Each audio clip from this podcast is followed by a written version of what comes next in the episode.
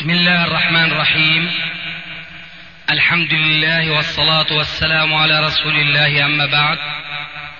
فهذا أحد أشرطة سلسلة الهدى والنور من الدروس العلمية والفتاوى الشرعية لشيخنا المحدث العلامة محمد ناصر الدين الألباني حفظه الله ونفع به الجميع.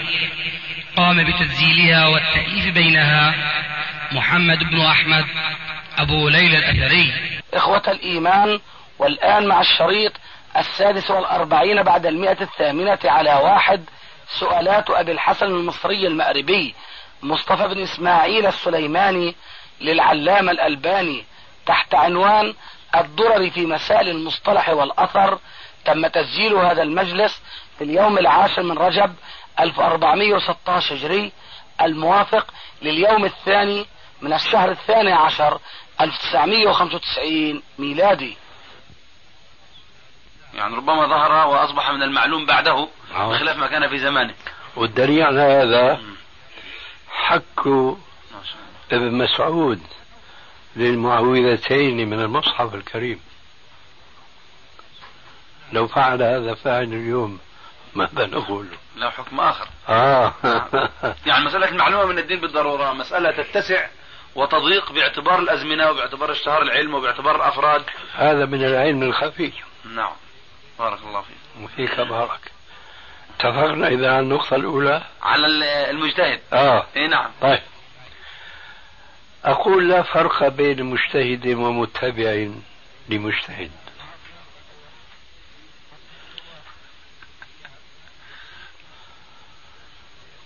طيب. المهم في الموضوع سواء في المجتهد أو في المتبع هو مجانبة الهوى. هو مجانبة الهوى. نعم. لأن اتباع الهوى هو المعصية وهو الفسق. أما إذا إنسان ضل وهو قاصد الهدى فهذا كما قلنا آنفا هو مأجور.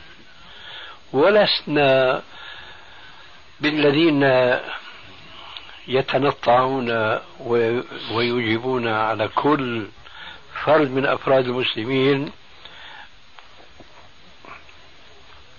ليس فقط أن يكون متبعا بل وأن يكون مجتهدا. لا. لا نقول بأنه يجب على كل فرد من أفراد المسلمين أن يكون مجتهدا بل لا نقول بأنه يجب أن يكون متبعا. بل على الأقل فاسألوا أهل الذكر إن كنتم لا تعلمون. سمي هذا السائل لأهل العلم مقلدا متبعا. هذه أمور اصطلاحية. وإذا أردنا أن ندقق حينما نقول نحن سلفيين المتبع هو الذي يحرص على معرفة الدليل ويمشي على بصيرة. ما في شك هذا هو يعني شرع الله عز وجل. لكن هذا لا يستطيعه عامة المسلمين. عامة المسلمين هم الذين وجه إليهم الخطاب الكريم. فاسألوا أهل الذكر إن كنتم لا تعلمون. فمن سأل عالما ولو كان هذا العالم ضل سواء السبيل مجتهدا أو مؤثرا للهوى فإن كانت الأولى فلا بأس على هذا المتبع. أما إن كانت أخرى فوزر عليه وعلى من أفتاه أما المستفتي فلا وزر عليه. فإذا عرفنا هذه الساعة في هذه المعاني حينئذ عرفنا أن الأمر ليس كما تبادر إلى ذهن الصنعاني بأن هناك تعارضا بين اشتراطهم للعدالة وبين آه، قبولهم لرواية المبتدئ لأنه لاحظ يمكن المعنى الذي نقلته عن حافظ بن عسقلاني أنجبا أنه أنهم فساق. نحن ما نطلق هذه الكلمة نحن نكتفي أن نقول عن الفرق الأخرى أنها فرق ضالة لكن ما نحكم على شخص بعينه أنه ضال ويدخل جهنم لأنه قد يكون مجتهدا ويكون مأجورا وقد يسبق كثيرا من أهل السنة لأنهم يتبعون أهواءهم في مسائل أخرى. آه فأظن ما في إشكال إن شاء الله. إذا بالنسبة للمجتهد الحديث يشمله آه. وبالنسبة للمتبع للمجتهد إذا كان معظما للدين ليس متبعا لهواه فهو أيضا لا يطلق عليه الفسق. هو كذلك. بارك الله فيكم. فيك بارك. يرحمك الله. يرحمك الله. هنا شيخنا كثير من الطلبة يستشكلون إشكالا حول أقسام التدليس.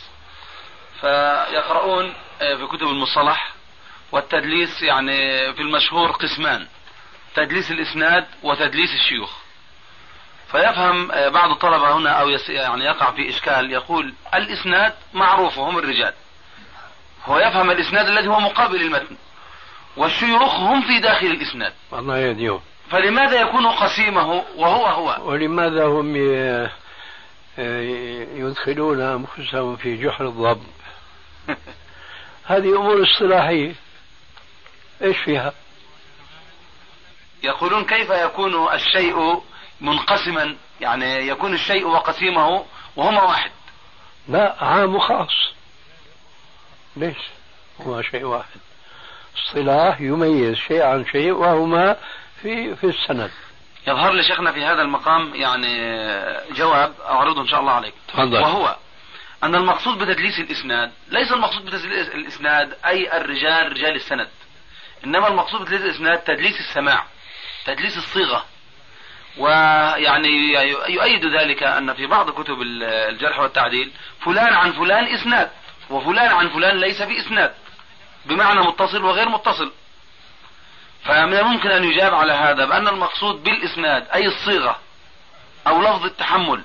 وأما المقصود بالشيوخ كما هو شهر أهل العلم يعني قلب الكنية أو قلب الاسم حسب ما هو معروف ويغير المعروف. تعتيما لأمره. فممكن أن يقال تدليس الإسناد أي تدليس السماع. لأن الإسناد عند المحدثين أيضا في عرفهم يقال على السماع إسناد. فلان يدخل في المسند وفلان لا يدخل في المسند. أي في المتصل الذي ثبت السماع فيه. لكن بارك الله فيك هذا جواب صحيح كواقع. لكن ما بيزيد الإشكال. ما يزيل الإشكال. ما بيزيد الإشكال لأنه السماع هو في الإسناد وجودا وعدما لكن لما نقول هو تدليس السماع وتدليس الشيوخ إذا لا إشكال إذا إيه لكن مو هيك التعريف. لا يزال الإشكال واردا. على على من قال إن ال- ال- الشيوخ في الإسناد؟ آه. نعم هو الشيوخ في الإسناد هو ما استشكل أن وجودها في الإسناد وإلا تدليس التسوية في الإسناد وتدليس الس- السكوت والعطف تدليس السكوت والقطع والحذف في الإسناد. والعطف في الإسناد كله في الإسناد كله في الإسناد غالبه في الإسناد أيوة. كل انواع تدليسه في الإسناد فما ميزوا التمييز الذي أنت تلفت النظر إليه بأنه هو المقصود وهذا صحيح كواقع. لكن ما ما ميزوا يعني وما أطاحوا بالإشكال وأنا أظن يعني أن مسألة سهلة جدا أنه هذا اصطلاح والمقصود هو الذي تفضلت به. بارك الله فيكم. وفيكم بارك طيب شيخنا أحيانا يجد طالب العلم آه، في بعض ال- الأحاديث فلان هذا الحديث سواه فلان وهذا الحديث جوده فلان. هل بين التسوية والتجويد فرق شيخنا؟ طبعا. التجويد قد يكون من المتقدمين الذين يروون الإسناد. وقد يكون من المتأخرين فإذا كان من المتأخرين فمعناه أن واضح أنه قال إسناده جيد. أما إن كان من المتقدمين فمعناه أنه رواه رواية جيدة ليس فيها شيء من علة ظاهرة أو خفية أو ما شابه ذلك. أما الذي سواه فهنا في نسبة إلى التدليس. في نسبة إلى التدليس. يعني الذي جوده يمدح بتجويده. أما الذي سواه يذم بتسويته. والسبب هو ما ذكرت آنفا والله أعلم. أي الذي جود ساق السند بطريقة سليمة لا التواء فيها ولا علة فيها إلى آخره. هذا الذي جوده. أما الذي سواه فيشير إلى أنه يسقط العلة الخفية كما هو معروف نعم. في مدلسي تدليس التسوية. نعم. هذا الذي يظهر لي. شيخنا جزاكم الله خيرا. أعلم. في التفرقة بين جوده إذا قالها إذا قيلت في متقدم آه معروف. وبين جوده إذا قيلت على متأخر. أي نعم. فالمتأخر ما يعقل أن له أن له دخلا في باب الإسناد والرواية. طبعا. إنما د- يعني دخله ونشاطه ومجاله في باب الحكم, الحكم. على الرواية السابقة. أي نعم. طيب شيخنا أيضا في باب التجويد هذا في أحيانا وأقف يعني على بعض ال- العبارات تطلق فيها التجويد هذا أن أن يكون الراوي ضعيفا. الثقات يروونه معلا ويأتي هذا الضعيف ويرويه سليما من العلة كما تفضلتم. آه. فيقال جوده ويقصدون بذلك أن أنه في تجويده لم يصنع شيئا وإنما الصواب يعني قول من رواه بالعلة. يعني معنى جوده هنا معناه سواه اذا إيه بمعنى بمعنى أنه أزال علته. آه. إيه أي سواه هنا. هذا هو. فظهر لنا شيخنا إيه، وليس هذا بجيد. إذا شيخنا نفهم من هذا أن التجويد يأتي مدحا وقدحا. قدحا آه. والتسوية لا تكون إلا قدحا. نعم. بس آه، هل يحضرك مثال في إيه، هذا؟ عندي شيخنا في هذا أمثلة بس آه، الآن مش مكتوبة عندي. طيب بارك تفضل الله فيك. وفيك الله بارك يحفظكم. الله يسلمك. آه، بعض العلماء وقفت على كلام لهم يقولون نقبل عن عنة المدلس ما لم يرو منكرا. هذا كلام في توسع شيخنا أو كلام سديد؟ إذا كان على إطلاق؟ إيه الإطلاق. في أن, توسع. أن كل من عنعن من المدلسين فهو مقبول إلا أن ينص إمام على أن هذه الرواية منكرة أو يظهر لي أن هذا الحديث فيه نكارة. لا هذا التوسع غير محمود. بارك الله فيكم.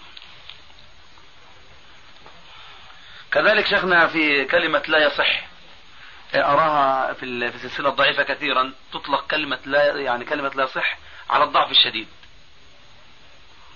ليس شرطا. ليس شرطا. إنما يختلف الإطلاق بين أن يقال لا يصح في الكتب التي وضعت في الأحاديث الموضوعة. نعم. فهناك معنى لا يصح كما لو قال موضوع. نعم. أما في كتب ال- السنن مثلا التي لم تتخصص في الأحاديث الموضوعة فإذا قال هذا إسناد لا يصح هو يساوي إسناد ضعيف. نعم. يعني يفرق بين الم... الكتب التي تطلق فيها هذه الكلمة. نعم. مجالها ونوعها. نعم. آه، يعني ب- مع ذكر هذا الكلام حول الكتب التي متخصصة في أحاديث بعينها آه، الكتب التي هي في العلل ذكروا أن الكتب التي تخصصت في العلل مثل علل الدارقطني وغيرها إنما هي في في الأح- في الأحاديث التي فيها علل خفية وأراد العالم أن يبين علة هذا الحديث التي يعني لولاها لكان الحديث ظاهره الصحة أي. أحيانا نجد في كتب العلل هذه المتخصصة في أحاديث العلل أحاديث علتها ظاهرة كانقطاع أو جهالة أو ضعف الراوي أو كذا فعلى ما يحمل هذا مع أن هذا نادر ليس بالكثير في مثل هذه الكتب آه، لكن على ما يحمل إدخال مثل هذا الصنيع أو مثل هذا الصنف من العلل الظاهرة في كتب متخصصة في العلل الخفية. هل أستطيع أن أفهم أن هذا سؤال منقطع الصلة عما قبله؟ إيه لكن هو ذكرني تخصص الكتب. ذكرني جوابكم أن الكتب لها تخصصات. معليش. ما نعم، لكن هذا ما له صلة ب... نعم. هذا الذي إيه، نعم. طيب. آه ما دام بارك الله فيك ذكرت بأن هذا أمر نادر. أن تكون العلة ظاهرة.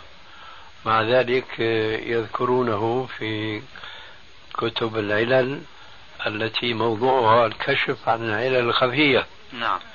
ما في غرابة في هذا بارك الله فيك لأنه كما أنت بالمناسبة ذكرت سؤالا مع ذاك السؤال؟ هؤلاء أتيت بسؤال غير سؤال فهم أدخلوا هذا الحديث في غير الباب. ما شاء الله. طيب حفظكم الله في تعريف الحديث المرسل وأنه ما أضافه التابعي إلى رسول الله عليه الصلاة والسلام دون ذكر من حدثه بذلك أو دون ذكر الواسطة. هنا إشكال بال- بالكتب التي اشتهرت عن النبي عليه الصلاة والسلام. مثل الكتاب الذي يرويه ابن أبي حزم حول الديات وال- والصدقات والفرائض. هذا الكتاب يرويه تابعي عن رسول الله عليه الصلاة والسلام لأنه وجادة وله حكم الاتصال. ولو أجرينا تعريف الحديث المرسل هو ما أضافه التابعي إلى رسول الله عليه الصلاة والسلام كان ذلك في. في كان التعريف شاملا. لهذه الصورة والواقع أن حكم هذه الصورة الاتصال وليس الإرسال ظهر سؤال شيخنا مو كثير لأني عم أفكر في شيء له صلة الحديث المرسل هو ما, ما أضافه التابعي إلى النبي صلى الله عليه وسلم. قولا أو فعلا أو تقريرا. جميل. دون ذكر الواسطة. هذا معروف. نعم. طيب. شو الإشكال؟ في كتاب النبي عليه الصلاة والسلام في الصدقات والفرائض والديات إيه؟ لما يرويه تابعي وابن أبي حزم إيه؟ عن رسول الله عليه الصلاة والسلام إيه؟ ويكون متصلا آه، معمولا به لأنه إيه؟ وجادة. وجادة إيه؟ صحيحة قد استوفت شروطها. طيب. فيعني إن جئنا نعرف تعريف الحديث المرسل الذي هو عندنا ضعيف لا يحتج به رأينا التعريف يشمل هذه الصورة لأنه أيضا من إضافة التابعين للنبي عليه الصلاة والسلام فإنه ما يقول سمعته ورأيته إنما يقول قال رسول الله عليه الصلاة والسلام كذا قضى رسول الله عليه الصلاة والسلام بكذا فتعريف الحديث المرسل شامل لهذه الصورة مع أنها متصلة معمول بها. فهل التعريف يعتبر منخرما بهذه الصورة؟ أو أنها صورة ضيقة يعني لا, لا يعتبر التعريف منخرما. نعم. لأني سأقول فضل. هل جاءت صحة هذا الحديث المرسل من كونه مرسلا؟ ستقول لا. أنا الذي أذكره في الإرواء شيخنا أنكم أنكم احتججتم لا, لا دعني والإرواء الآن. الإرواء هنا. آه. يعني أظن أنه سنبعد شوي عن الجواب. هذا الذي أذكره أنه يعني احتج به لذاته. الذي أذكره أنا هذا. لا خذ إذا كان غير ذلك تفيدنا. خذ وأعطي معي الآن. طيب دع الذي تذكره مما كنت قرأته في كتبي أو كتب غيري. نعم. هل هذا المرسل آه، احتج به واعتبر صحيحا لأنه مرسل قلت أنا جوابا عنك لأني أعرف إن شاء الله أنك على علم. بارك الله ستقول لا. نعم. فهل أصبت أم أخطأت؟ أصبتم عندما قلتم ما احتج به لأنه مرسل. وأنا أنت بتكرر ليه؟ أنا أنا قدمت لك السؤال كما كان السائل يقدمه إلى المفتي. جورنال. عريضة طويلة عريضة. هل يجوز يكتب الأخير يجوز أو لا يجوز. صح ما صح إلى آخره. أنا أقول أعيد السؤال أخيرا لنسمع الجواب. وقد سمعته لكن ليكون واضحا جدا. بارك الله فيك. هل جاءت صحة هذا الحديث من كونه مرسلا؟ لا. إذا وين المخالفة للقاعدة؟ هذا المرسل شأنه كأي مرسل آخر يحكم بصحته, بصحته لأنه مثلا جاء مسندا على مذهب الإمام الشافعي من طريق أخرى فلا يقال هنا كيف احتج بهذا المرسل والمرسل عنده ضعيف لأنه جواب واضح وهو أنه تقوى بشيء خارج عن كونه مرسلا. وهنا الواقع كذلك تماما. المرسل هذا عمرو بن أبي حزم و أبو بكر. أبو بكر بن عمرو بن حزم راوي كتاب الصدقات. هو هذا. آه. فهذا المرسل ما جاءت قوته من كونه مرسلا وإنما جاءت قوته مما أنت أشرت إليه آنفا أنه وجد كتاب مكتوب من الرسول عليه السلام إلى أهل اليمن. فمن هنا جاءت الحجة بالحديث ليس لأنه مرسل فحسب بل لأنه اقترن به الوجادة وبهذا يخرج شيخنا عن التعريف التعريف لا يشمله؟ التعريف يشمله. نقول قول التابعي قال رسول الله ما يشمله هذا التعريف؟ يشمله. يشمله. إيه ولكن كما ضربنا مثلا آنفا بالإشارة لمذهب الشافعي مرسل سعيد بن المسيب مثلا جاءه ما يشهد له فما خرج عن كونه مرسلا لكنه دخل في دائرة أخرى نعم. بسبب أنه اندعم برواية أخرى نعم. الأمر هكذا هنا عمل به لما حفته من قرائن أخرى نعم. لا لمجرد أن أركان التعريف متوفرة فيه هاي. بارك الله فيكم فإذا الآن ترجع إلى الإرواء تجد هذا إن شاء الله طيب شيخنا في مسألة آه، المرتبة الخامسة من مراتب الجرح والتعديل في كتاب التقريب للحافظ ابن حجر آه. وهي مرتبة صدوق يهم وصدوق له أوهام وسيء الحفظ وتغير بآخره وله مناكير أي. آه هذه المرتبة شيخنا في الحقيقة هي كما تعلمنا منكم أن المرتبة إذا كان فيها شيء من الاختلاف فترجع إلى ما يترجح ويتقوى في نفس الباحث وفي ظنه فقد يرفعها وقد ينزل بها على حسب كل حديث آه، بحسب دراسته الخاصة به نعم. لكن لو نظرنا في هذه المرتبة وكيف حكم الحافظ ابن حجر نفسه وهو واضع لهذه المرتبة ومقسم لهذه المرتبة ومدخل لها في سلم الجرح والتعديل رأيناه في كثير من المواضع يصرح بأن ألفاظ هذه المرتبة ليست ألفاظ احتجاج إنما هي ألفاظ استشهاد فعلى سبيل المثال ذكر هذا في كتاب هدي الساري وهو يتكلم على يعني يدافع عن الرواة الذين تكلم فيهم في الصحيحين. فقال يعني الرواة هؤلاء متكلم فيهم من قبل الغلط والرواة من يعني المتكلم فيهم من قبل الغلط على قسمين في غلط كثير وفي غلط قليل. الغلط الكثير ما يخرج للبخاري إلا في الشهادة المتابعات والغلط والغلط القليل مثل أن يقال صدوق له وهم وله مناكير وسيء الحفظ.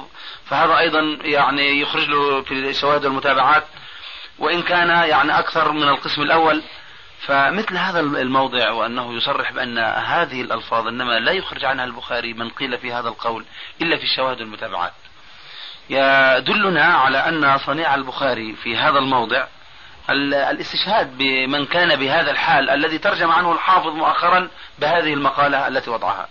شيء آخر وأنا أريد أن أذكر ما في نفسي حول كلام الحافظ في هذه المسألة وأسمع منكم الجواب حفظكم الله. الحافظ ابن حجر في هذه الترجمة جمع عدة ألفاظ. منها المتفق عليه فيما يعني بين العلماء اليوم بعدم الاحتجاج به وهو من قيل فيه سيء الحفظ. وهناك ألفاظ أخرى في نفس المرتبة صدوق يهم وله أوهام. و... عفوا قلتم مجمع عليه أو متفق عليه في عدم الاحتجاج من قيل فيه سيء الحفظ. سيء الحفظ. في يعني عني بالمتفق عليه عندكم وعند المشايخ الموجودين في عصرنا هذا اللي هو من أهل الحديث أنهم لا يحتجون بمن قيل فيه سيء الحفظ. فهنا كيف يعني لو قلنا إن هذه مرتبة احتجاج؟ كيف يجمع الحافظ ابن حجر عدة ألفاظ؟ بعضها قد اتفقنا على عدم الاحتجاج به وهو سيء الحفظ والبعض الآخر اختلفنا في الاحتجاج به وهو يهم ويخطئ وله مناكير. فكونه أدخل هذه الألفاظ وضم إليها لفظا قد اتفق عليه بعدم الاحتجاج به فلماذا لا تكون الطبقة كلها والمرتبة كلها من هذا الصنف؟ لأنه ليس من المعقول أن الحافظ ابن حجر يقول المرتبة الخامسة وللمرتبة الخامسة حكمان. بعض ألفاظها يستشهد به وبعض ألفاظها يحتج به. هذه هذا دليل آخر أو قرينة أخرى يعني تظهر لي. أمر ثالث لما تكلم الحافظ ابن حجر أيضا في هذه الساري على إسماعيل بن أبي أويس شيخ البخاري قال إن هو يدافع عن البخاري في إخراج حديثه. قال إن البخاري أخرج له لأنه أخرج له كتبه فعلم له على ما يصح منها وما لا يصح فانتقى البخاري منها وانتخب منها فإذا كان إسماعيل بن أبي ويس في داخل الصحيح فيحتج به وخارج الصحيح لا يحتج به إلا إذا تبع. ومع هذه الكلمة ننظر إيش كلامه في التقريب. نراه يقول صدوق فيه لين من قبل حفظه أو تكلم فيه من قبل حفظه. يعني لين فيه العبارة قليلة يعني بتضعيف خفيف أو بجرح خفيف. فشيخنا لما ننظر إلى مثل هذه المسائل ترتيب المراتب ووضعها في مرتبة بعد صدوق وصدوق وحسن اتفاقا عندنا. فأنزل هذه المرتبة عن مرتبة صدوق.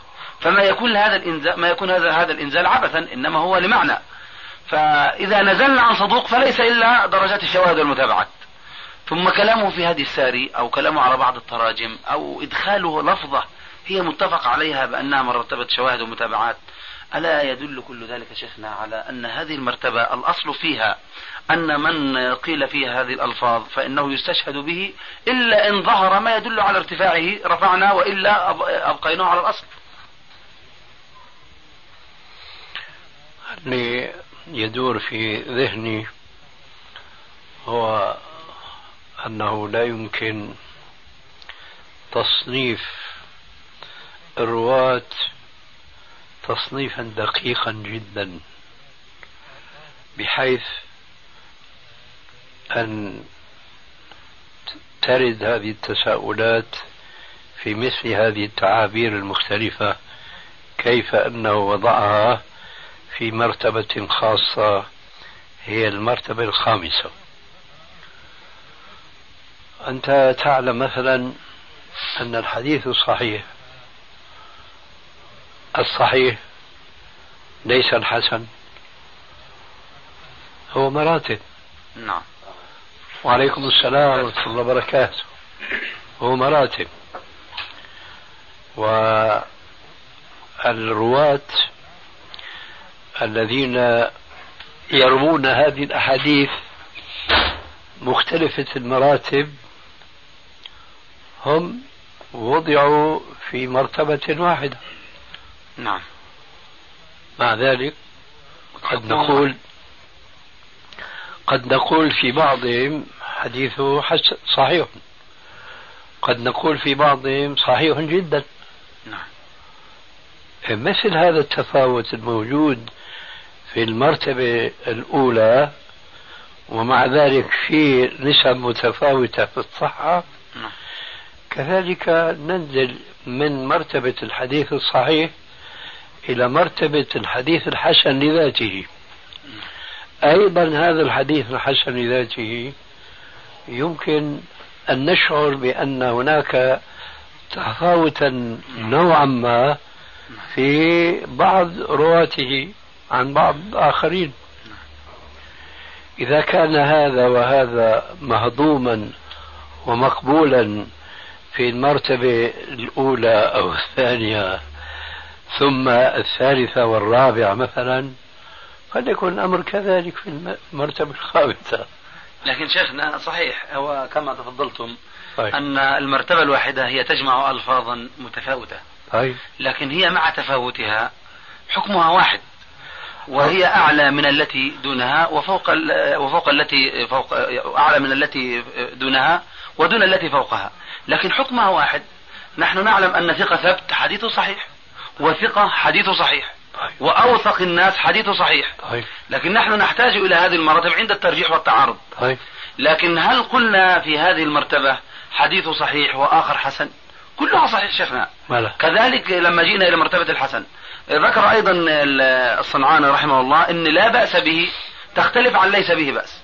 فلا بأس به أقوى لأن لا عريق في النفي عن ليس. نعم. نحن نعرف أن المرتبة الواحدة نعم هي تضم ألفاظا متفاوتة لكن هي أيضا متقاربة ومتشابهة. طيب. لكن هل من الممكن أن تكون المرتبة الواحدة منها ألفاظ احتجاج ومنها ألفاظ استشهاد؟ هذا هو الإشكال عند حفظكم الله. طيب. في صدوق يخطئ تكون احتجاجا وصدوق سيء الحفظ تكون استشهادا. فلو قيل مثلا إن كلها تصلح في الشواهد المتابعات ويخطئ أقل من أخطأ وله مناكير أقل من سيء الحفظ ممكن أن يقال هذا. لكن كلها يشملها حكم واحد وهو الشواهد المتابعات. هذا الحكم الواحد ليس حكما واحدا. هذا الحكم الواحد ليس حكما واحدا.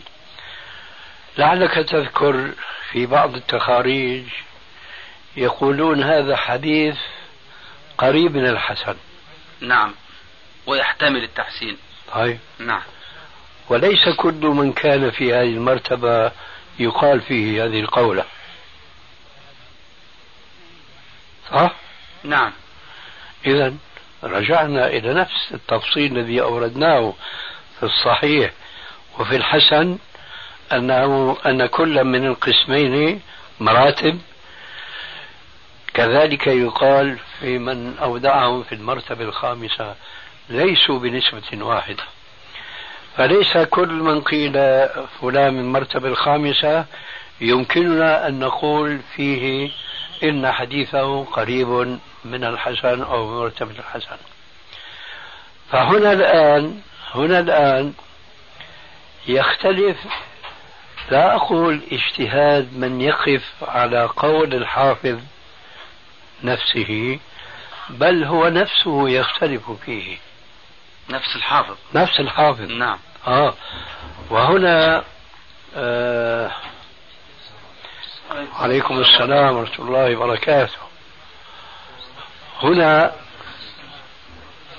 يناسبنا أن نذكر بكلمة الحافظ الذهبي في الحديث الحسن ولعلك أنت أذكر مني لها. بارك الله فيك. ومن هنا جاء موضوع تساؤلك عن هذه المرتبة وكيف يورد فيها من قيل فيه كذا وكذا. لأنه نفس الباحث نفس الحافظ هو رأيه مقلقل هذا أنا في اعتقادي هو السبب والله أعلم. طيب أنا أذكر لكم كلاما شيخنا حول هذه المسألة. حول كلامكم الأخير هذا وهو الرجوع إلى صنيع الحافظ نفسه في بعض الرواة الذين حكم عليهم هو بأنهم من أهل ممن قيل فيهم صدوق يخطئ فذكرتم أننا رأينا أن الحافظ العسقلاني في مثل هذا يحسن لهم فكان صنيعه كاشفا لنا عن عبارته. نعم. صحيح أنا وقفت على هذا الكلام مكتوبا ومسموعا. كويس. مكتوبا ومسموعا. لكن هنا يعني السؤال هل صنيعه في هذا مضطرد أنا وقفت أيضا على بعض الكلام الكلام له. يضعف ابن عقيل ويصرح بأنه لا يحتج به. عبد الله بن محمد بن عقيل. ويحسن له. وفي بعض المواضع يحسن له. نعم وهذا مثلا يعني وغيره. يعني صنيع شيخنا في هذا ليس مضطردا حتى نستطيع أن نقول إن صنيعه يفسر لنا الخلاف وهو حاسم لنا للخلاف القضية. أظن هذا المثال إذا تذكرت في جلسة سابقة لما ذكرنا كلمة أبي حاتم لا يحتج به تأولناها بأنه لا يحتج به في مرتبة الصحة لكن يحتج به في مرتبة الحسن نعم آه. الحافظ ابن حجر إذا استعمل هذه اللفظة في موضع ما بالنسبة لابن عقيل في ظني وإن كنت أنا آه، ليس في ذهني مثال قد يكون مثال عندك لكني أتصور أنه لا يقول قولته هذه لا يحتج به إلا وقد بدا له أن في حديث ابن عقيل هذا بالذات نعم. هذا الحديث بالذات نعم. آه فيه شيء وإلا فالأصل فيه أنه يحسن حديثه. نعم هو هذا كثير في كلامه لكن هو في موضع ما كان حتى في سياق الكلام على الحديث إنما كان في سياق في النكت والنكت ليس كتابا. هنا النكت حفظكم الله أعطنا النكت هذا؟ موجود وراك الجزء الأول صفحة 38 و400 هنا. أي الجزء الأول هو في يدك هذا. هات هات هي. يا شيخنا هذا. أقرأ عليكم نصه. تفضل. بارك الله فيكم. إن شاء الله تكون هذه الطبعة.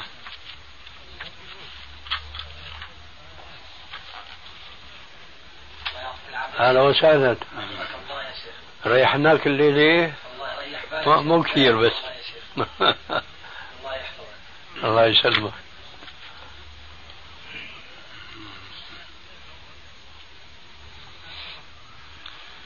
طيب هنا شيخنا يقول وقد أشار شيخنا في النوع الثالث والعشرين إلى شيء من هذا وتكلم فيما أذكر الكلام على تحسين الترمذي أو شيء مثل هذا. الرواية عند مسلم في تحت عنوان يعني بوب له الشيخ ربيع حفظه الله بقول الرواية عند مسلم على ثلاثة أقسام ثم بعد قال موقف أحمد من الرأي قال هنا وقد أشار شيخنا في النوع الثالث والعشرين إلى شيء من هذا. ومن يعني هنا يعني العراقي؟ إيه, إيه نعم. طيب. ومن هنا يظهر ضعف طريقة من يحتج بكل ما سكت عليه أبو داود. أوه. فإنه يخرج أحاديث جماعة من الضعفاء في الاحتجاج ويسكت عنها. آه ثم مثل بابن لهيعة وصالح مولى التوأمة وعبد الله بن محمد بن عقيل وموسى بن وردان وسلم بن الفضل ودلهم بن صالح وغيرهم. هذا اللي مثل هو العراقي. لا الحافظ. ويسكت عنها مثل الحافظ يرد على شيخه يقول وقد أشار شيخنا في النوع الثالث والعشرين إلى شيء من هذا ومن هنا كلام الحافظ هنا أيوة. ومن هنا يظهر ضعف طريقة من يحتج بكل ما سكت عليه أبو داود طيب فإنه يخرج أحاديث جماعة من الضعفاء آه. في الاحتجاج مم. ويسكت عنها مثل وبدأ يمثل آه. لما قال مثل ابن لهيعة وصالح المولى التوأمة وعبد الله بن محمد بن عقيل وموسى بن وردان وسلمة بن الفضل ودلهم بن صالح وغيرهم. فلا ينبغي للناقد أن يقلده في السكوت على أحاديثهم ويتابعه في الاحتجاج بهم. بل طريقه أن ينظر هل لذلك الحديث متابع فيعتضد به أو هو غريب فيتوقف فيه. كويس. ثم ذكر زاد بعد ذلك فقال لا سيما إن كان مخالفا. لا سيما إن كان مخالفا لرواية من هو أوثق منه فإنه ينحط إلى قبيل المنكر. وقد يخرج من هو أضعف من هؤلاء بكثير كالحارث بن وجيه إلى آخر كلامه.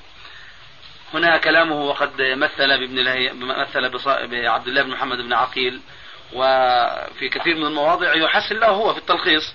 كذلك موسى بن وردان شيخنا وأنا أراكم تحسنون له. نعم. لأنه مختلف فيه وقلتم شأن الحديث الحسن أنه مختلف في في راويه نعم. فهنا الحافظ يقول فلا ينبغي للناقد أن يقلده في السكوت على أحاديثهم ويتابعه في الاحتجاج بهم بل طريقه أن ينظر هل لذلك الحديث متابع فيعتضد به أو هو غريب فيتوقف فيه.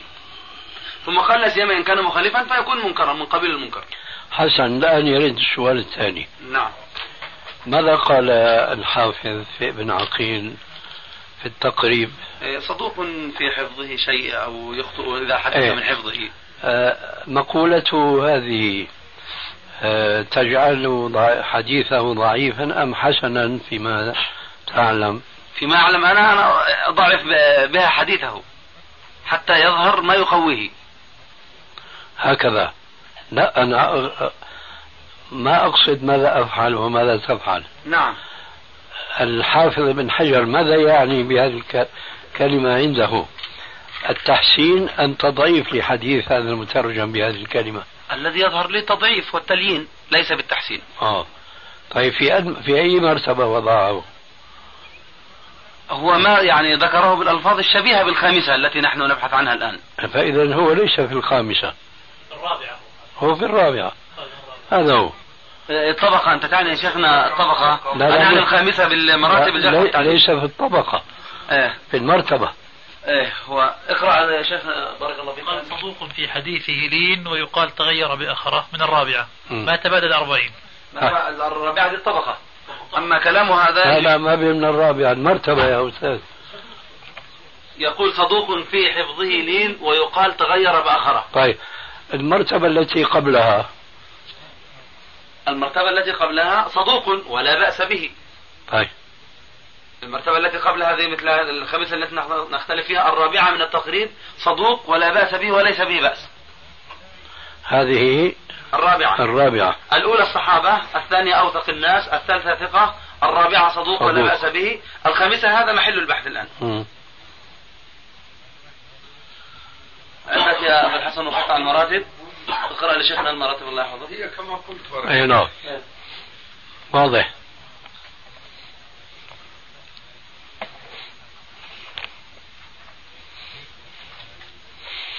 لابد أن نرجع إلى ما قلنا آنفا من أن المرتبة الواحدة تتضمن شيء من التداخل.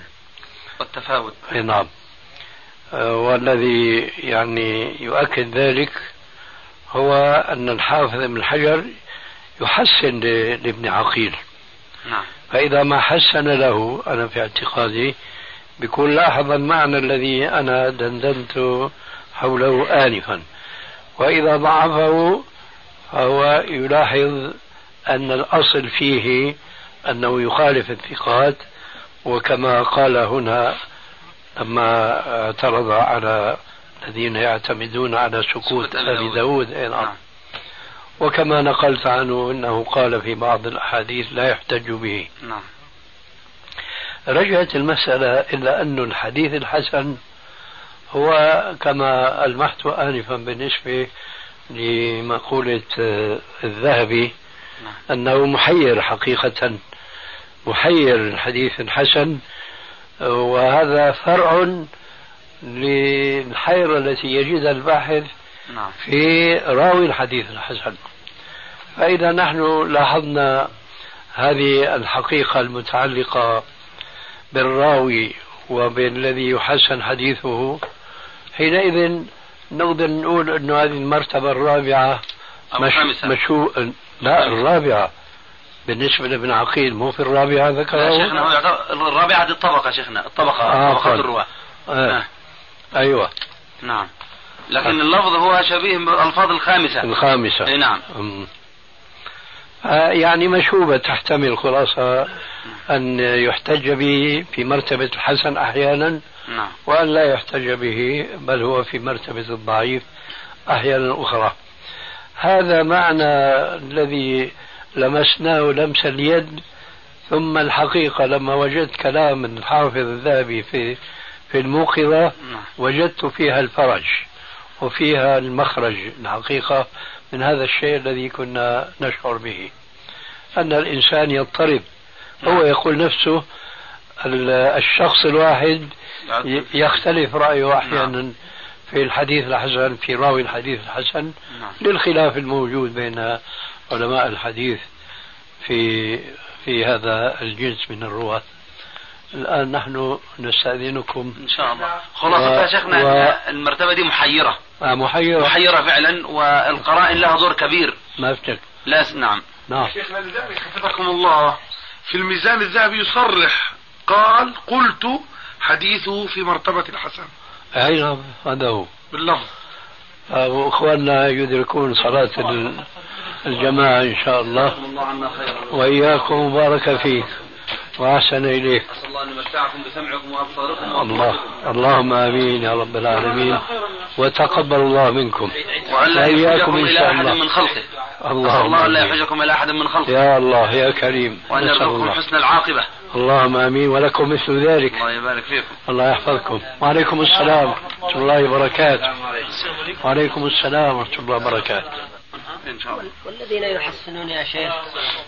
هذا إلا يقولون الص- صدوق يخطئ ما علمنا من أخطائه أو ما علمنا من وهمه فهو الذي ينزل عليها حكم الخطأ؟ والوهم وإلا فهو حسن يعني نرى مثلا الشيخ مقبل يقول هكذا. إيه. ال- الذين يأتون إلى صدوق آه، يخطئ صدوق يهن يقولون إذا كان هذا من أخطائه أو من أوهامه فينزل عن الحسن ينزل عن ال- يعني الاحتجاج. أنا فإذا لم يكن كذلك فهو حسن كيف ندري؟ كيف نميز؟ يقولون هم يذكرون في تراجمة أو بعض العلماء لا لا نحن حينما نقف أمام حديث في إسناده رجل قيل فيه صدوق يخطئ. كيف نعرف نحن هل هذا من النوع الذي ما أخطأ فيه أو من النوع الذي أخطأ فيه؟ كيف نميز؟ أنت بتقول أنه زيد من الناس بيقول ما علينا. نفترض أنه ما أخطأ. هذا ما يكفي. يعني أخونا أبو حاتم لو رجعنا مثلا للكامل لابن عدي مثلا فإنه يسوق من مناكير الراوي ومما أخذ عليه. فإذا لم نجد هذا الحديث الذي بين أيدينا في الكامل فيقصد أخونا أبو حاتم أنه يحتج به إذا فإنه ليس من أوهامه ولو كان من أوهامه لنبهه. هذا لو سلمنا له أن ابن عدي يسوق مساق الحصر. هذا هو المشكلة. إيه نعم. المشكلة. مساق التمثيل شيء آخر. أي نعم. يعني آه، ابن عدي في المثال حينما يترجم المترجم هو لا يحيط بكل مناكيره وإنما يذكر نماذجا له. وهذا نحن نجده في الواقع نجد لهذا الراوي أشياء منكرة في بطون الكتب الأخرى لأنه هو نفسه ما تقصد الإحاطة. آه. لذلك لابد في مثل هذا من البحث في القرائن التي ترجح صدقه أو خطأه. بارك الله فيك. أي نعم. حفظكم الله. وإياكم إن شاء الله. بسم الله. إخوة الإيمان والآن مع المجلس الثامن تم تسجيل هذا المجلس في اليوم العاشر من رجب 1416 هجري الموافق لليوم الثاني من الشهر الثاني عشر 1995 ميلادي. خلاص؟ يلا. إن الحمد لله نحمده ونستعينه ونستغفره ونعوذ بالله من شرور أنفسنا وسيئات أعمالنا. من يهده الله فلا مضل له ومن يضلل فلا هادي له. وأشهد أن لا إله إلا الله وحده لا شريك له. وأشهد أن محمدا عبده ورسوله أما بعد. فهذا المجلس الثامن بفضل الله وحوله وقوته من مجالس شيخنا فهذا المجلس الثامن بفضل الله وحوله وقوته من مجالس شيخنا العلامة محمد ناصر الدين الألباني حفظه الله ومتع به. فنسأل الله سبحانه وتعالى أن يكون هذا المجلس عونا لنا على الخير ونافعا لنا في ديننا ودنيانا. وهذا في يوم السبت العاشر من شهر رجب سنة 16 و400 وألف. شيخنا حفظكم الله هناك كلمة منكر الحديث يستعملها أئمة الحديث في الجرح لبعض الرواة. وبعض طلبة العلم يقول إن هذه الكلمة شديدة الجرح وإذا قيلت في راو فإنه لا يستشهد به. مع أن كثيرا من علماء المصطلح ذكروها في مراتب الشواهد والمتابعات. فما الذي ترجح لديكم في مثل هذه الكلمة؟ المعنى الذي ذهب إليه من أشرت إليه من طلبة العلم إنما هو خاص باصطلاح الإمام البخاري. أما جماهير العلماء علماء الجرى والتعديل فهم يعتبرون من قيل فيه إنه منكر الحديث أنه جرح آه، يعتبر هذا المجروح ضعيفا لكن ذلك لا يمنع من تسليكه مسالك الضعفاء الذين يستشهد بهم. وهنا لابد من التذكير لإخواننا الحاضرين ممن قد يتعاطون علم الجرح والتعديل وربما التصحيح والتضعيف أن هناك فرقا بين قول غير البخاري في راو من رواة الحديث إنه منكر الحديث وبين قوله في الراوي له مناكير. فهذه العبارة ليست جرحا تسقط المقولة في فيه من مرتبة الاحتجاج بحديثه ولو في مرتبة الحسن. أما من قيل فيه منكر الحديث فهو ضعيف كما قلنا فيه إلا في تعبير الإمام البخاري فهو عنده في أحد درجات الضعف. هذا الذي يحضرني جوابا عن هذا السؤال. ويؤيد ذلك شيخنا أنهم عدوا الإمام البخاري أنه لطيف العبارة في التجريح نعم. واستعمل هذه الكلمة في الجرح الشديد. نعم. ومعنى لطيف العبارة في التجريح أنه يستعمل عبارات مع مستعملة عند غيره في الجرح الخفيف ويعني بها هو الجرح الشديد. نعم. ومثل قوله مثلا فلان فيه نظر.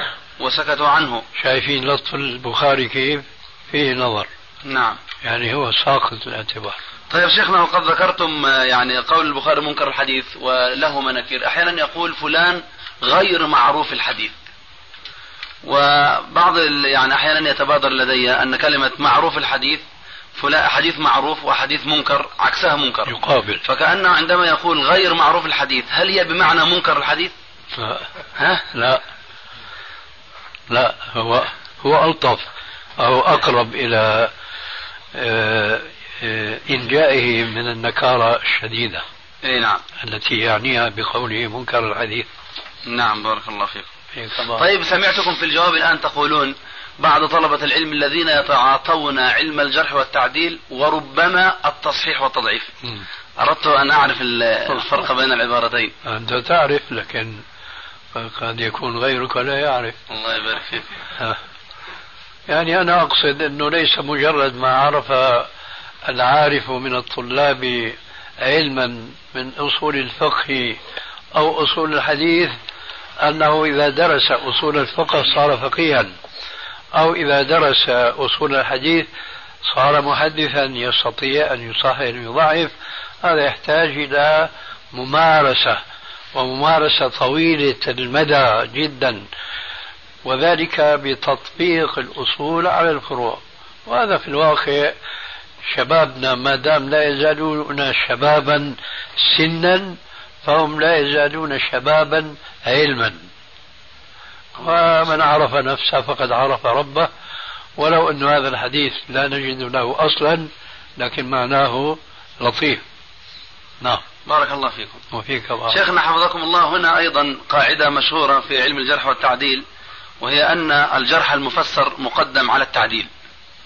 آه، إلا أن هذه القاعدة أيضا آه، عندما ننظر إلى صنيع الحافظ في التقريب نراه يحاول أن يجمع بين التعديل والتجريح وإن كان مفسرا. كأن يكون مثلا قيل في الرجل ثقة وهناك من قال فيه سيء الحفظ وهذا جرح مفسر فيقول مثلا صدوق له أوهام. يجمع بين الكلمتين أو أحيانا يقول صدوق ربما وهم.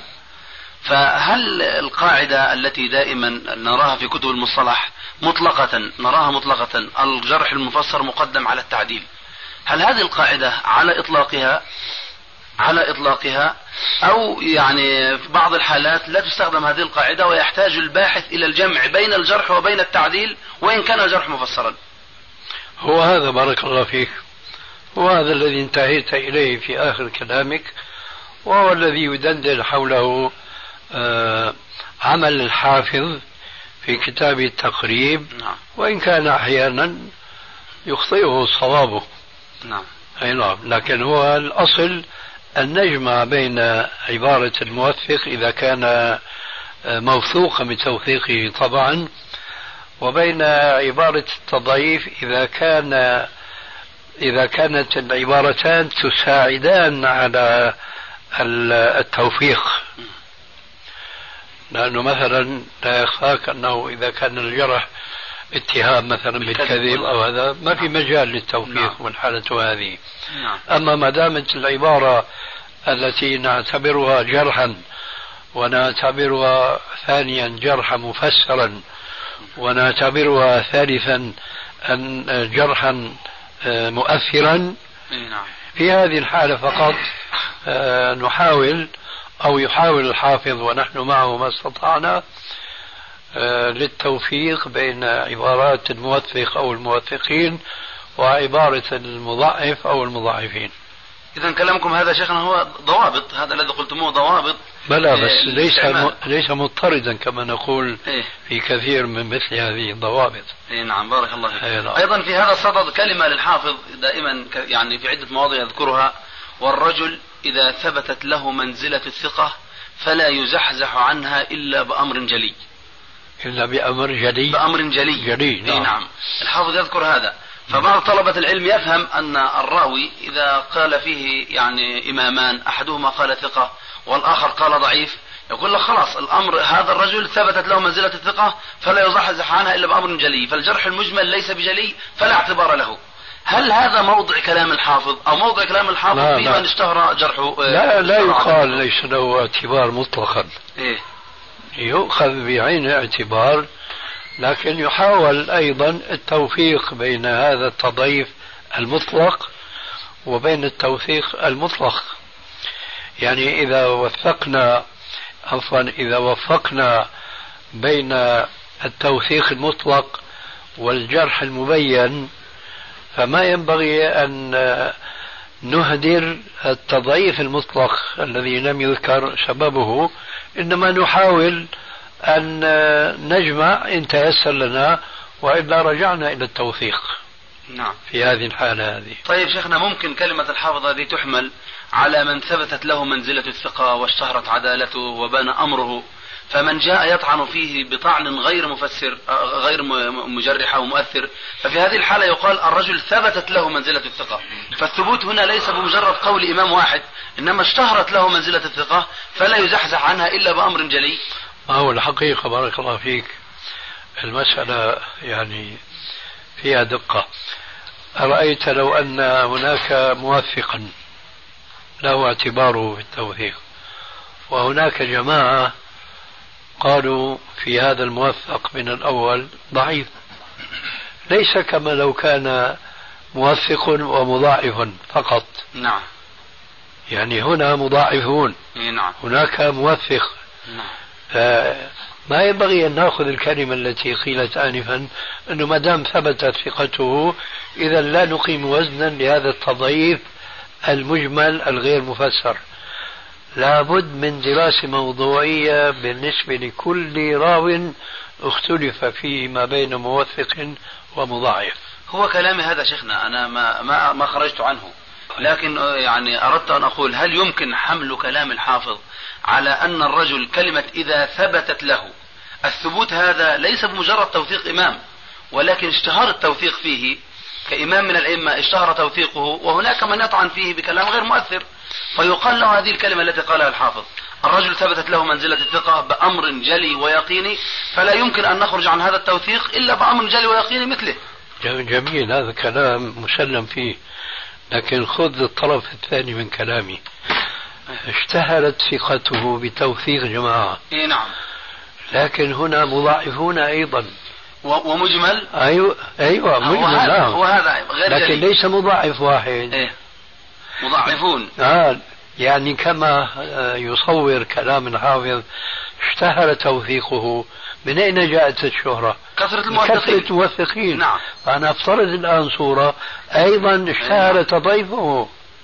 فلا بد حينئذ طيب يمكن حمل هذا عن هذا الأمر الجلي. كثر المضاعفون فيكون جليا أيضا؟ مثال شيخنا غير مثالك أصلا. هو هذا. أستاذي. نعم. أيوة هو غير مثالي الذي قلته بمضاعف واحد مجمل نعم. الشيخ زاد صورة أخرى يعني هل وهي يكون- كثرة المضاعفين وإن كان التضعيف مجملا هنا يقال هل من الممكن أن يقال كثرة المضاعفين يعتبر أمرا جليا وإن لم يكن مفسرا لا لا يبقى غير مفسر إيه؟ لكن هذا يحول بيننا وبين الاعتداد بذاك التوثيق الذي. أيوه الذي وصفناه إيه. بأنه مشتهر. نعم.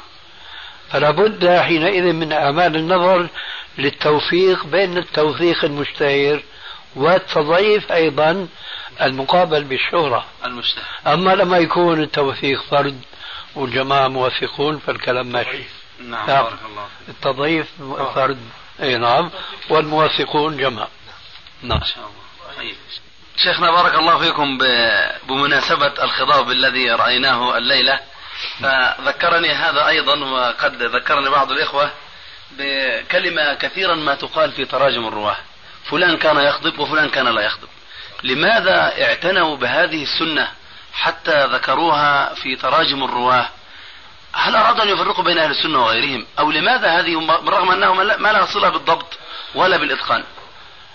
لا هو أرادوا قبل كل شيء أن يفرقوا وعليكم السلام. أرادوا أن يفرقوا بين من يتمسك بالسنة وبين من لا يتمسك بها. شيخنا يقولونها في أئمة كبار. أنا عارف. ها. لكن هل هل هناك من يسأل أنه الأئمة الكبار أنه يا ترى معصومين ولا غير معصومين؟ لا يعني هل أحاطوا بالسنة أولا علما علما أولا علما. أدري. ها؟ تدري. أدري قصدك أنا عارف بهذا نعم. تدري إيه. لكن ربما غيرك لا يدري. آه. فإذا كان إذا كنا لا نستطيع أن نقول بأن كل إمام من أئمة المسلمين أحاط بالسنة علما. فبالتالي ندري أنه ليس كل إمام أحاط بكل السنن عملا. فهم حينما يترجمون كما يقولون يعني أحيانا المساوي حينما يقول مثلا فلان حافظ مثلا إلى آخره كان يأخذ الأجرة. وكان لا ي... لا يقدم الحديث إلا بدرهم مثلا. آه. لماذا يذكرون هذا؟ لابد من بيان ما له وما عليه. فلان مثلا كان عسر المزاج. حديد الطبع إلى آخره. هذه قد تعتبر غيبة في الأصل لكن كما قال ذلك الشاعر الفقيه القدح ليس بغيبة في ستة متظلم ومعرف ومحذر ومجاهر فسقا ومستفت ومن طلب الإعانة في إزالة منكره. فهؤلاء المترجمون كالحافظ الذهبي والعسقلاني وغيرهم هؤلاء يريدون أن يعرفوا الجيل الآتي بعد أولئك الأئمة بما كان فيهم من محاسن أخلاق فيقتدون فيها وعلى العكس من ذلك يجتنبون عنها. فإذا كان الأمر كما سألت آنفا أنهم فعلا كانوا يذكرون بعد ما بيذكر ما مناقب المترجم بأنه كان يخضب فلان كان ما يخضب. فإذا هذا ليس من باب آه، بيان السنة والبدعة أو المتمسك بالسنة أو البدعة لا وإنما من كان يعمل بالسنة ويهتم بها عمليا ومن لا يعمل بها. على أن هناك شيئا آخر. آه، أنا أظن أن بعض هؤلاء المترجمين كانوا يرون ما ذكره الحافظ ابن حجر العسقلاني فيما أظن في فتح الباري عن الإمام أحمد أنه ذكر عن الخضاب بأنه يخشى أن يكون فرضا يخشى أن يكون فرضا وليس مجرد سنة نعم. وهذا السبب لتضافر أحاديث كما لا يخفى عليكم فيها الأمر بالخضاب وبخاصة مثل قوله عليه السلام إن اليهود والنصارى لا يسبغون فخالفوهم. هنا أمر ونهي. رأي الإمام أحمد بأنه يخشى أن يكون فرضا في منتهى القوة والوجاهة ولعله لم يقطع بالفرضية لأنه كما نحن على مثله آه، لم يكن قد بلغه من السلف من أفصح وصرح بأنه فرض وإلا لتشبث به. فإذا المسألة فيها أهمية ولذلك كانوا يذكرون فلان يخضب فلان لا يخضب هذا ما عندي. نعم. شيخنا لعله من أجل هذا جمعا بين كلامكم حفظكم الله وكلام أخينا أبي الحسن. ذكر الإمام أحمد في الجزء الأول من العلل بابا خاصا فقال باب ذكر من كان يخضب من المحدثين. جميل. أي نعم. ومن كان وسردهم سردا. إيه نعم. سبحان الله. يعني. على كل حال نحن كما جرينا إذا كان عندكم شيء تفيدونا إياه فنحن بحاجة. وكنت الذي يتبادر لي من قبل آه، أن لكن كان يعكر على ذلك أن البعض ما كان يخضب. أنهم أرادوا أن يفرقوا بين أهل السنة وبين ما عرف عن الشيعة. آه، أنهم لا يخضبون. آه، وقفت على كلام بهذا ما أذكر مكانه الآن. أنهم ما كانوا يخضبون بل كانوا ينكرون سنية الخضاب. فاحتاج المترجمون إلى أن يذكروا أن علماء السنة كانوا يخضبون. لكن يعكر على ذلك أنهم نقلوا أيضا من كان لا يخضب, لا يخضب. هذا الواقع. إيه؟ نعم. يعني الذين ينسب إليهم عدم الخضب من كبار الأئمة. إيه نعم. نعم. طيب شيخنا حفظكم الله هنا في الإمام ابن حبان. قد اشتهر أنه يتساهل في التوثيق وفي مجال معين كما وضحتم من قبل. وأيضا يتكلم عنه الحافظ الذهبي كثيرا بأنه مسرف في الجرح. وأنه يعني لا يدري ما يخرج من رأسه وأنه قصاب وأنه كذا وأنه كذا بالكلام الذي يدل على أنه متشدد في الجرح. هنا يستشكل بعض طلبة العلم كيف جمع ابن حبان بين النقيضين؟ هكذا يقولون أن يعني يعبرون عنها بالنقيضين. أنه متساهل في التوثيق ومتشدد في التجريح. نعم. فكيف يعني يجاب عليهم؟ هل فعلا ابن حبان يكون متناقضا بهذا؟ أما متناقضا فما يبدو لي. لكن الصورة صورة تناقض باعتبار من جهة هو متساهل من جهة هو متشدد. لكن أنا الذي فهمته يعني من دراستي لتجريح ابن حبان وتوثيقه أن توثيقه كما تعلمون قائم على قاعدة عنده أن الأصل في المسلم هو العدالة. ما لم يجرح. ما لم يجرح. لكن هو حينما يقف أمام إنسان من هؤلاء الرواة ويجد له أحاديث منكرة فهنا قد يبالغ ويسقط حديثه لمجرد أنه رأى له بعض الأحاديث المستنكرة والتي قد يكون عليها لوائح الوضع والنكارة الشديدة. فهنا لا يتأنى ولا يت... يتباطأ في إصدار الحكم الشديد على هذا الراوي. الصورة صورة تناقض لكن أنا ما أراه تناقضا إذا ما نظرنا إلى قاعدته في التوثيق يرحمكم الله. ومبالغته في التجريح. والله أعلم. طيب شيخنا يعني هل لقائل أن يقول إن المحل قد اختلف فتوثيقه في محل غير تضعيفه الذي في محل آخر؟ محل ولا محل؟ أو محل. آه. بارك الله فيكم. وفيك. أنه لم يتوارد الجرح والتعديل على محل واحد من أجل أن يقال إنه تناقض. فلو نظرنا إلى توثيقه وتسهله في التوثيق هو عنده مجرد أن يروي عنه ثقة ويروي هو عن ثقة ولم يروي منكرا حتى وإن كان حديثا واحدا. عده ثقة بذلك. وأما التجريح إن رأى في حديث ما يستنكر عليه شنع عليه وبالغ في القول به في القول عليه. هنا في حالة التوثيق ما رأى منكرا فمن هنا وثقه. وفي حالة التجريح رأى منكرا فبالغ فيه بخلاف غير الذي كان من الممكن أن يسكت عنه أو أن يسلكه كما تعبرون عن ذلك كثيرا. نعم. فلو قال قائل إن تجريح ابن حبان وتوثيقه لم يتواردا على محل واحد من أجل أن يتهم بالتناقض. إنما هذا في باب وذاك في باب. هل من الممكن أن يكون هذا الجواب مقبولا؟ هو هذا. وهل يعني بدا لك فرقا جوهريا بين ما قلت آنفا وما قلت لاحقا؟ إيه هذا الذي يظهر لي أن هناك إيه. فرقا. وهو لما قلنا بأنه يوثق بناء على قاعدة له.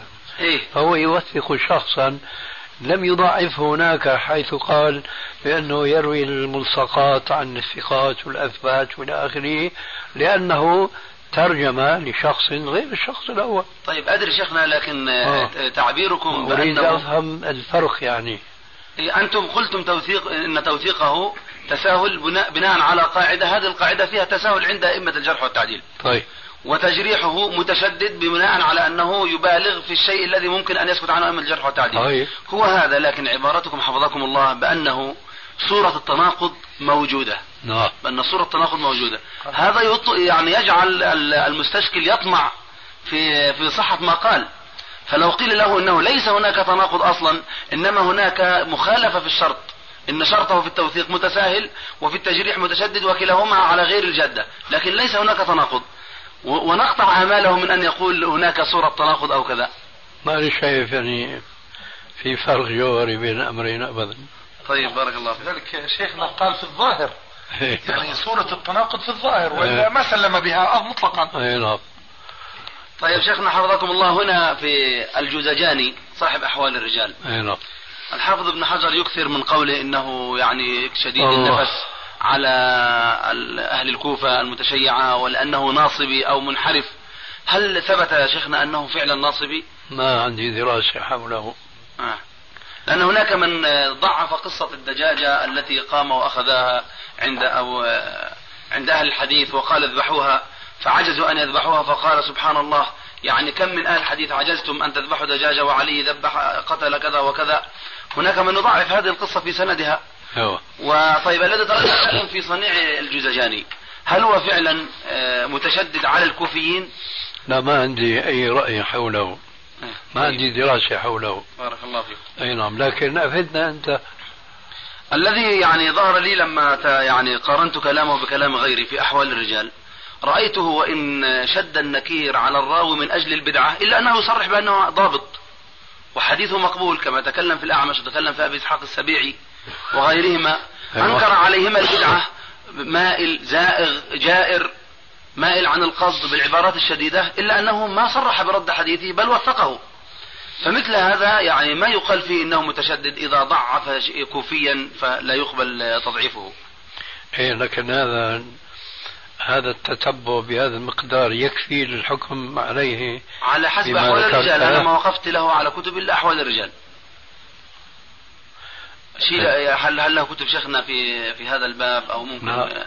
لا بس أقول يعني آه، للحكم هذا من أجل التصحيح مثل هذا الحكم ينبغي استقراء آه، أقوال الرجل في عشرات الرواة بحيث أنه لا نجد رجلا ثقة كأولئك الثقات الذين سميت بعضهم مع ذلك آه، غمزهم بمذهبهم لكنه وثقهم.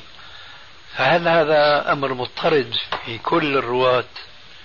هذا الحقيقة يحتاج إلى استقصاء كما هو شأن الحفاظ المتقدمين. طيب شيخنا يكفي كتاب أحوال الرجال أن نجمع كل تراجمه. وننظر الذين تكلم فيهم من أهل الكوفة ونقارن كلامه بكلام غيره. فإذا رأينا أن الأكثر المتابعة اعتبرناه معتدلا وإذا رأينا أن الأكثر المخالفة اعتبرناه متشددا. آه. أقول لك قد يكفي وقد لا يكفي. السبب في هذا هو يشبه تماما ما كنا نذكره في غير هذه المناسبة.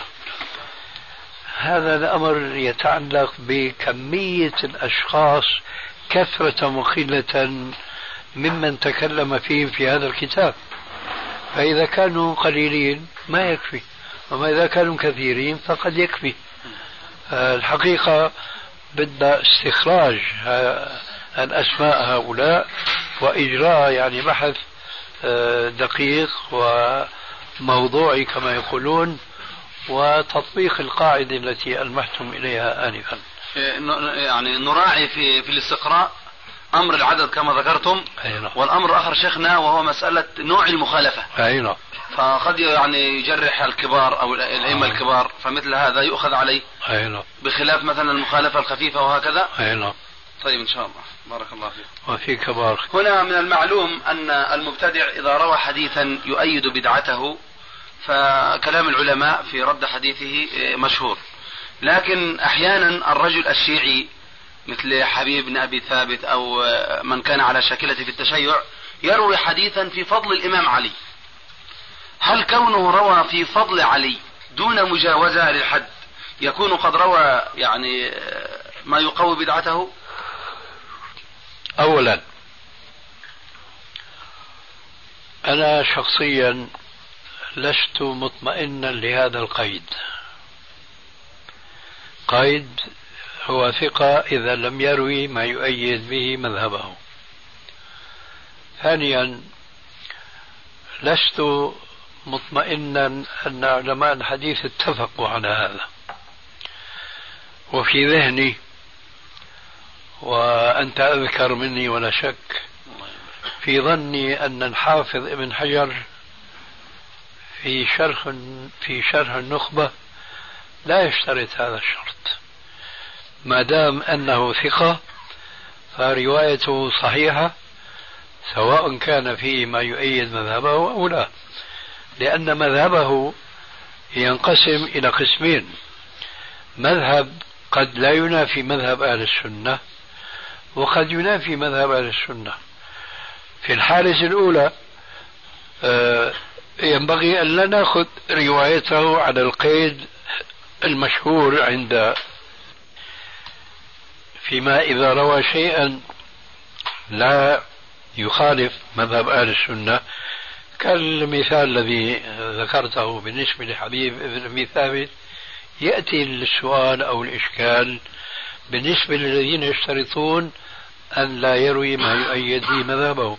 لأنه في هذا المثال لا يخالف عليه أهل السنة ففضائل علي كثيرة وكثيرة جدا. فيما إذا افترضنا أن هذا الثقة روى حديثا يؤيد فيه مذهبه الذي يخالف ما عليه أهل السنة. حينذاك فمجال الغمز في هذه الرواية لا ينحصر فقط في كونه آه مبتدع. هناك باب النكارة والشذوذ حتى وإن كان ثقة من أهل السنة. ها؟ بارك الله. فالآن الذي أريد أنا أن أتقوى من باب سنشد عضدك بأخيك. هل تذكر أن المسألة متفق عليها بهذا القيد؟ لا هو ليست مسألة متفقا عليها إنما هي من قول الجوزجاني شيخ أبي داود والترمذي ونقلها الحافظ على هذا. إنما عندما نقلها ما أنكرها. هو رجح المذهب الأول الذي ذكرتموه ثم قال وقد قال الجوزجاني. ما ما ذكره من باب التبني؟ إيه فأنا الحمد لله يعني أنا أعتقد أن هذا القيد ليس ضروريا إطلاقا. نعم. إنما ينظر إلى روايته بالمنظار الذي ذكرناه آنفا. نعم.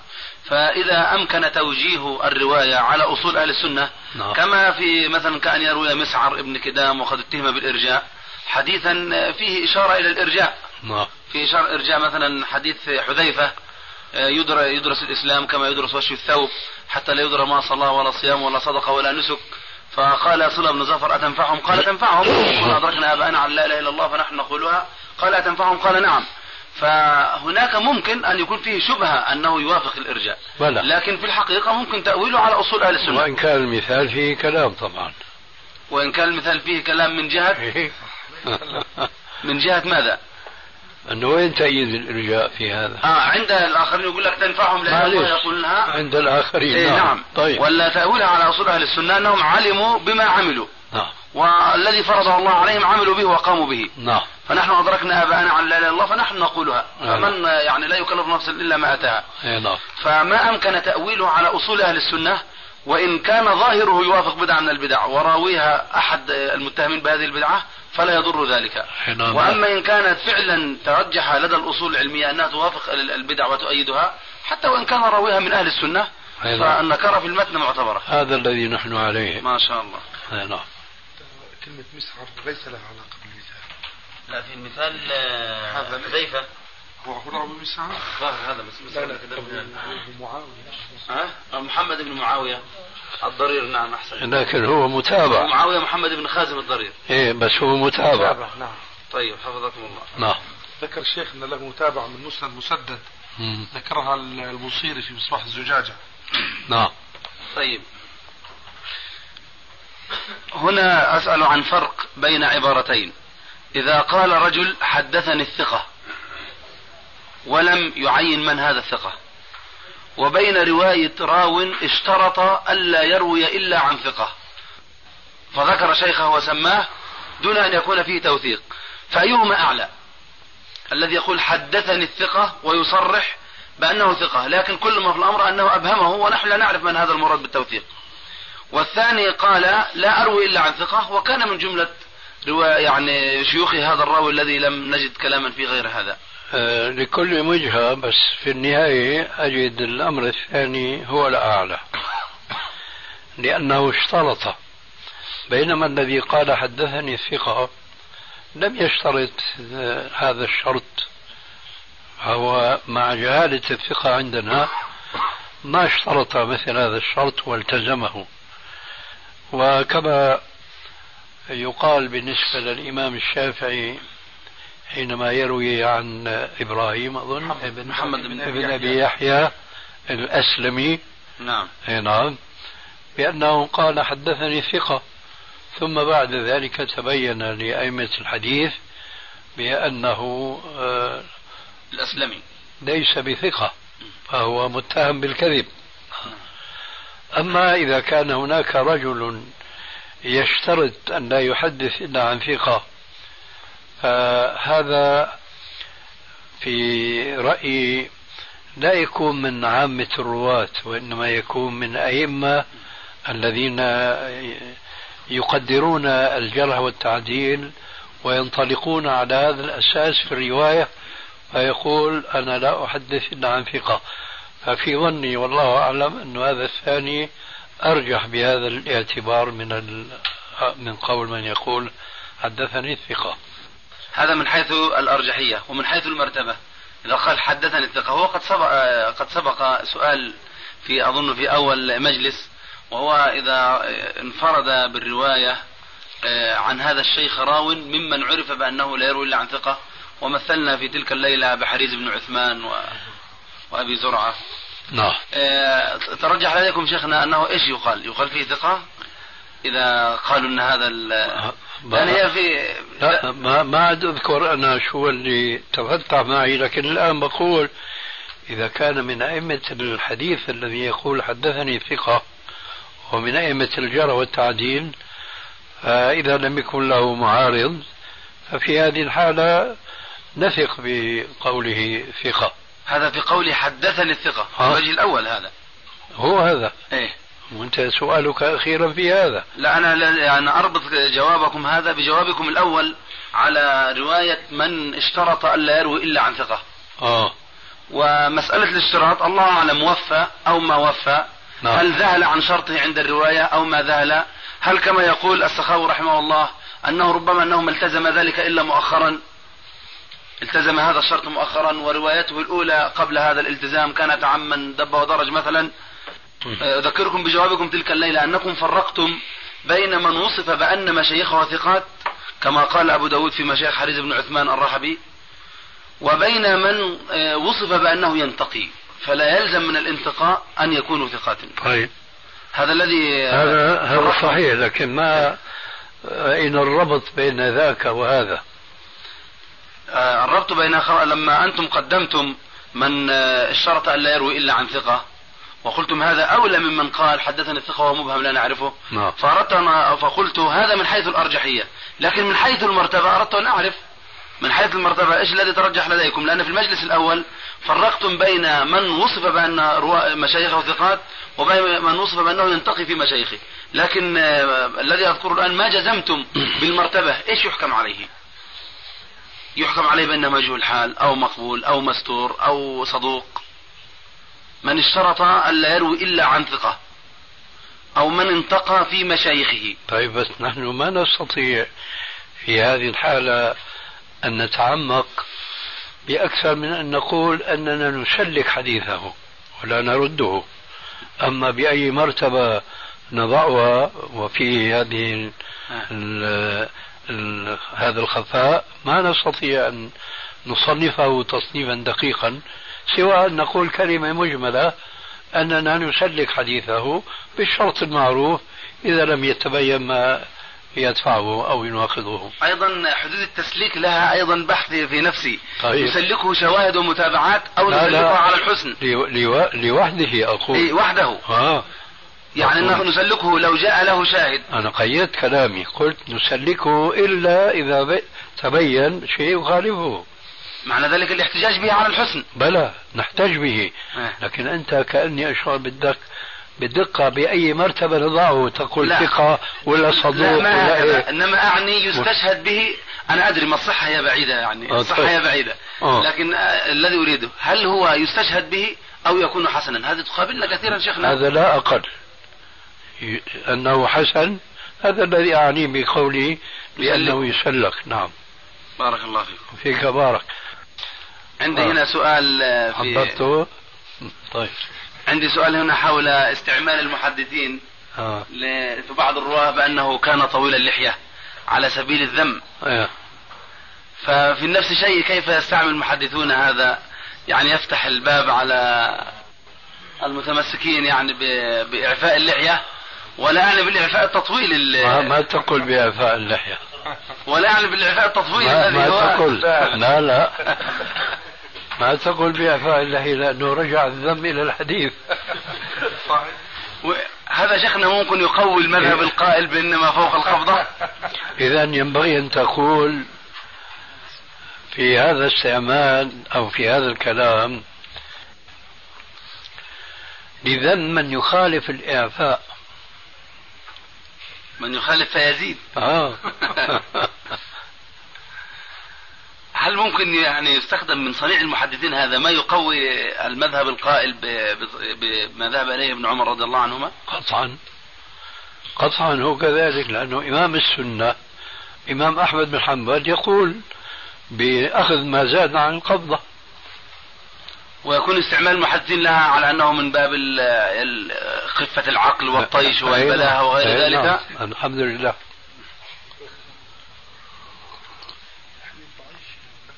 ها؟ حديث ضعيف. إيه؟ أقول شيخنا في حديث ضعيف في المجلد الأول. نعم. ذكرتموه سعادة المرء خفة عارضة. أي نعم. ومن وطول اللحية علامة طيشه أو بهذا المعنى. نعم. طيب. هنا شيخنا قد سبق أن ذكرتم أن المرسل يستشهد به. لو أن التابعي لم يسمع من الصحابي. ثم ذكر الصحابي عن النبي عليه الصلاة والسلام. فهو أعلى أو المرسل من التابع إلى النبي عليه الصلاة والسلام. يعني هنا منقطعان. أحدهما يسمى في الاصطلاح مرسلا والآخر يسمى منقطعا وقد يسميه بعضهم مرسلا نعم. أيضا. طيب. فعندنا الآن إذا بهذا الاصطلاح وذاك مرسلان صورة أحدهما التابع يقول قال رسول الله صلى الله عليه وسلم.